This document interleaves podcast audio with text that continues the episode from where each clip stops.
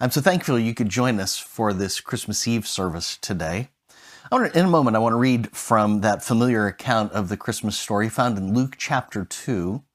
But as I do, I want to encourage you to listen for a word that we really wouldn't expect in here, but it's repeated three times. When something gets repeated three times in a short period of time in the Bible, it's kind of like putting an email in all caps. It's kind of screaming for attention. And if it weren't in the Christmas story, we would think that's really strange. Listen, says, in those days, a decree went out from Caesar Augustus that the whole empire should be registered. This first registration took place while Quirinius was governing Syria. So everybody went to be registered, each in his own town. Joseph also went up from the town of Nazareth in Galilee to Judea, to the city of David, which is called Bethlehem, because he was of the house and the family, the family line of David, to be registered along with Mary, who was engaged to him and was pregnant. While they were there, the time came for her to give birth. Then she gave birth to her firstborn son she wrapped him tightly in cloth and laid him in a manger because there was no guest room available for them. In that same region, shepherds were staying out in the fields, keeping watch at night over their flock. Then an angel of the Lord stood before them, and the glory of the Lord shone around them, and they were terrified. But the angel said to them, Don't be afraid, for look, I proclaim to you good news of great joy, which will be for all people. Today, in the city of David, a Savior was born for you, who is the Messiah, the Lord. This will be the sign for you. You will find a baby wrapped tightly in cloth and lying in a manger. Suddenly, there was a multitude of the heavenly host with the angel praising God and saying, Glory to God in the highest heaven and peace on earth to people he favors. When the angel left them and returned to heaven, the shepherds said to one another, Let's go straight to Bethlehem and see what has happened, which the Lord has made known to us. They hurried off and found both Mary and Joseph and the baby who was lying in the manger. After seeing them, they reported the message that they were told about the child, and all who heard it were amazed at what the shepherds said to them. But Mary was treasuring up all these things in her heart and meditating on them. The shepherds returned, glorifying and praising God for all the things that they had heard, seen and heard, which were just as they had been told. Let's pray together. Heavenly Father, we thank you for sending Jesus. We thank you that Jesus came as a baby, humble, vulnerable, apparently weak.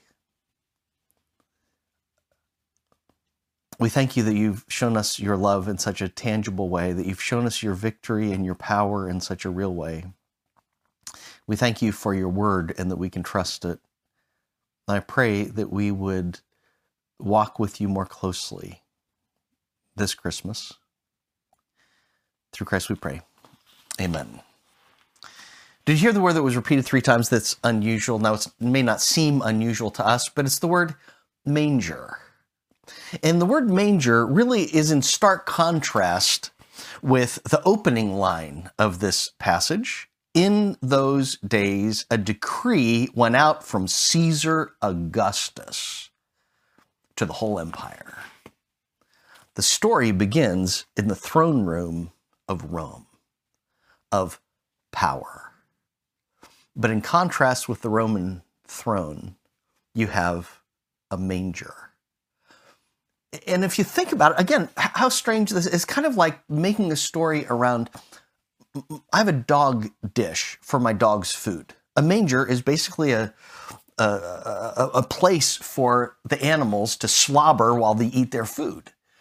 You know, imagine a story about a dog dish where the focus gets on the dog dish. And so it is in here. Now, what are we to do with this? Now, a lot of people, there's such a contrast between um, between the Roman throne and this manger, and and sadly, a lot of people miss it. See, for instance, there are a lot of people that will look at this story this Christmas and they'll see a contrast of the inequities of power. They'll look at the power of Caesar's throne in contrast with the powerlessness of the manger. if anybody ever says that to you, they've lost the upper story, haven't they? Because we read this today and we realize there really is very little power in Rome the real power, the eternal power, the mighty God is in the manger.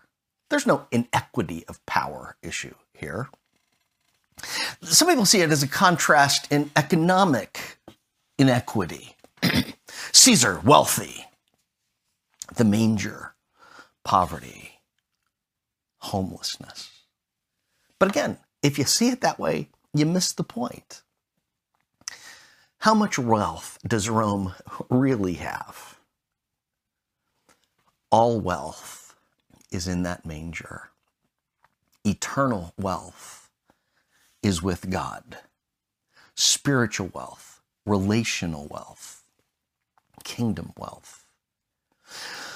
Isn't a sad thing? It's a sad thing for me when people look at wealth of Rome and they somehow think that if they don't have the wealth of Rome, they're somehow being cheated. That that's how somehow and just who wants that kind of temporary? Why would we want for the wealth that passes?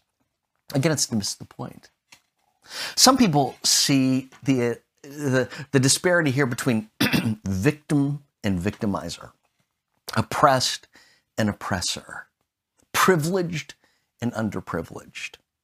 But again, who's really the victim in this story? Do you look at the manger and say, oh, Jesus, he's a victim? No, you say, Jesus, he's the victor. You look at Caesar and think he's a victim of Satan.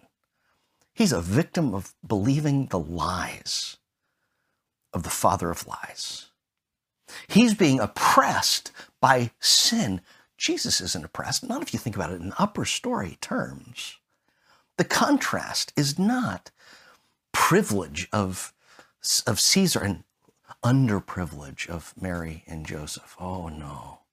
If that's what we see, we miss the point. The contrast between the Roman throne and the manger in Bethlehem is a contrast of the presence of God. It's the contrast of being near the power and presence of God Himself. The contrast is Caesar living without God in defiance, Mary and Joseph living with God, hearing His voice in obedience, following, living fully in the presence and the power of God. I recently heard somebody ask, How long can we enjoy the party without the host of honor? I was thinking about my son and daughter in law's wedding recently. I go to a typical wedding today, and and there's the ceremony, and everybody's happy because as soon as the as soon as the uh, uh, uh, the groom and bride are there, because that's the I mean, it's about them. It's about the they're the hosts. And then there's that time where after the wedding, there's the celebration. But there's that time between the wedding ceremony and the celebration where the bride and groom are off somewhere else. They're getting pictures taken, they're spending time alone, just kind of enjoying each other, whatever. But then the guests are without the hosts. And while it's a okay time and you're kind of in, enjoying the hors d'oeuvres, whatever, it's still a time of wait. It's like something is significantly missing. You can kind of enjoy it, but not like you, not like you enjoy it when the bride and groom are with you. And so it is in life.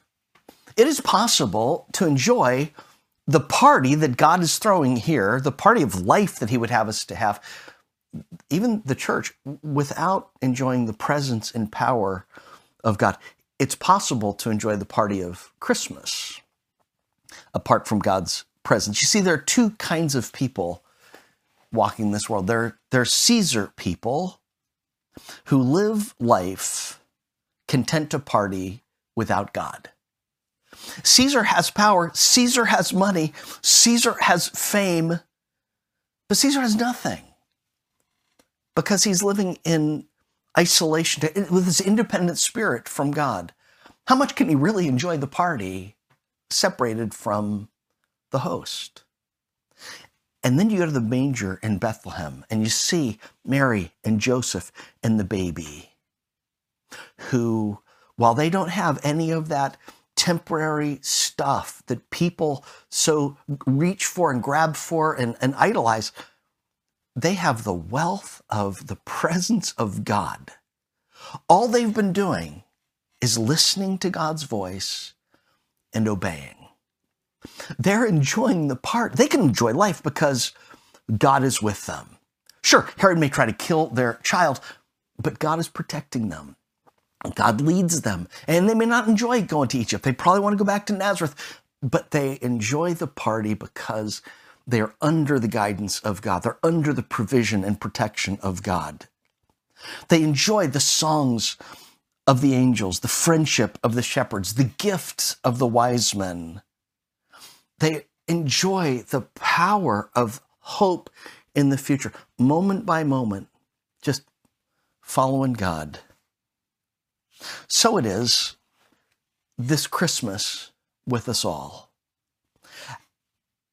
Will you try to enjoy the party without the host? How long will you try to enjoy the party without the host? What would it look like for us today to move out of the throne room of Rome into the manger room with Mary and Joseph? Saying, God, we just want to be in your presence. As a preacher, I got to confess, it's possible to write sermons without the presence and power of God. I just I just depend on my own abilities. I just depend on my own study. I just depend on my own um, experience in the past. But there's but but to really enjoy it in God's presence, it's like there must be prayer. There's a seeking of God. There's a listening to God. There's asking God, what do you want me to say? How do you want me to do this? It's possible to worship without the presence and power of God. Just kind of going through the motions. It's called religion. And so we go to services and we sing the songs, but we don't really necessarily think deeply. We say the words, but we don't necessarily personally engage with God. It's possible for us to go through the motions of this Christmas celebrations without the joy of the host and his presence and power. It's possible to buy gifts just on our own. We're not thinking, God, what would you have me to do? How would you bless this person? God, how would you have me budget my money? We just think, I'm going to just do what everybody else does. I'm just going to do this without even, we don't even think, it's not that we're like directly defiant of God. It's just like we're living as though God isn't sovereign in this moment, like God's presence isn't needed here. What would it look like to live in the presence and the power of God? What would it look like to walk in, in every moment? Look for, see opportunities. God, is there somebody that you want me to bless?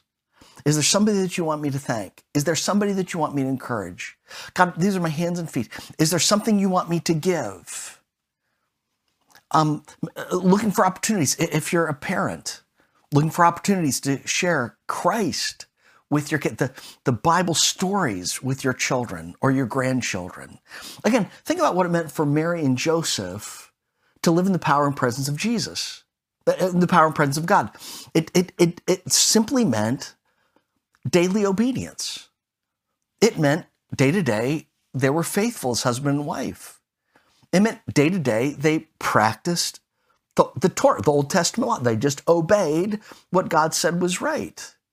It meant when they did work, they did their best work for God, but they did it in His presence and in His power, walking in obedience to Him. It meant, Lord, where do you want me to go today? I'll go with you today. Want me to go to Egypt? Want me to go to Nazareth? Want me to go to Bethlehem? When we go to Jerusalem, when we go to the temple, when we go to work, Lord, I want to do it in your power and presence. What does it look like for you this Christmas to enjoy the party with the presence and the power of the host? That's the opportunity. Live for Him today. You know where I think that begins? I think it begins by taking some time every day. I'll tell you what it does for me. I have to stop in the beginning of every day to listen to his voice. I stop every day in the beginning of the day and pray through the Lord's Prayer, listening to his worship songs, focusing on his holiness, listening for what he would have me to hear, confessing sin, seeking his guidance, surrendering my life to him and my day to him in a fresh way. And when you do that, there's so much joy. Um, we were driving the other day, um, and a deer ran out in front of our van and hit the van and did a bunch of damage. Um, not a nice thing. I'm not, I'm not happy that it happened, but you know what? I was so thankful that I prayed, that I presented that day before God and said, God, I don't know what I'm going to face today, but I want to face it with you. Will you walk with me? Will you guide me? Will you uh, help me know that you're going ahead of me? No matter what I face, you're going to face it with me. And so, even though in that moment there was a part of me that was like, ah, this is horrible, I'm angry, there was also this sense of peace of, man, I'm so glad I, I handed this day to God and I can walk with this, Him through this. What's it look like for you to enjoy the party? With the presence and the power of the host. You know what the result of days like that is? Living life like that? I love the way this story ends in verse 20. The shepherds returned, glorifying and praising God for all the things that they had seen and heard.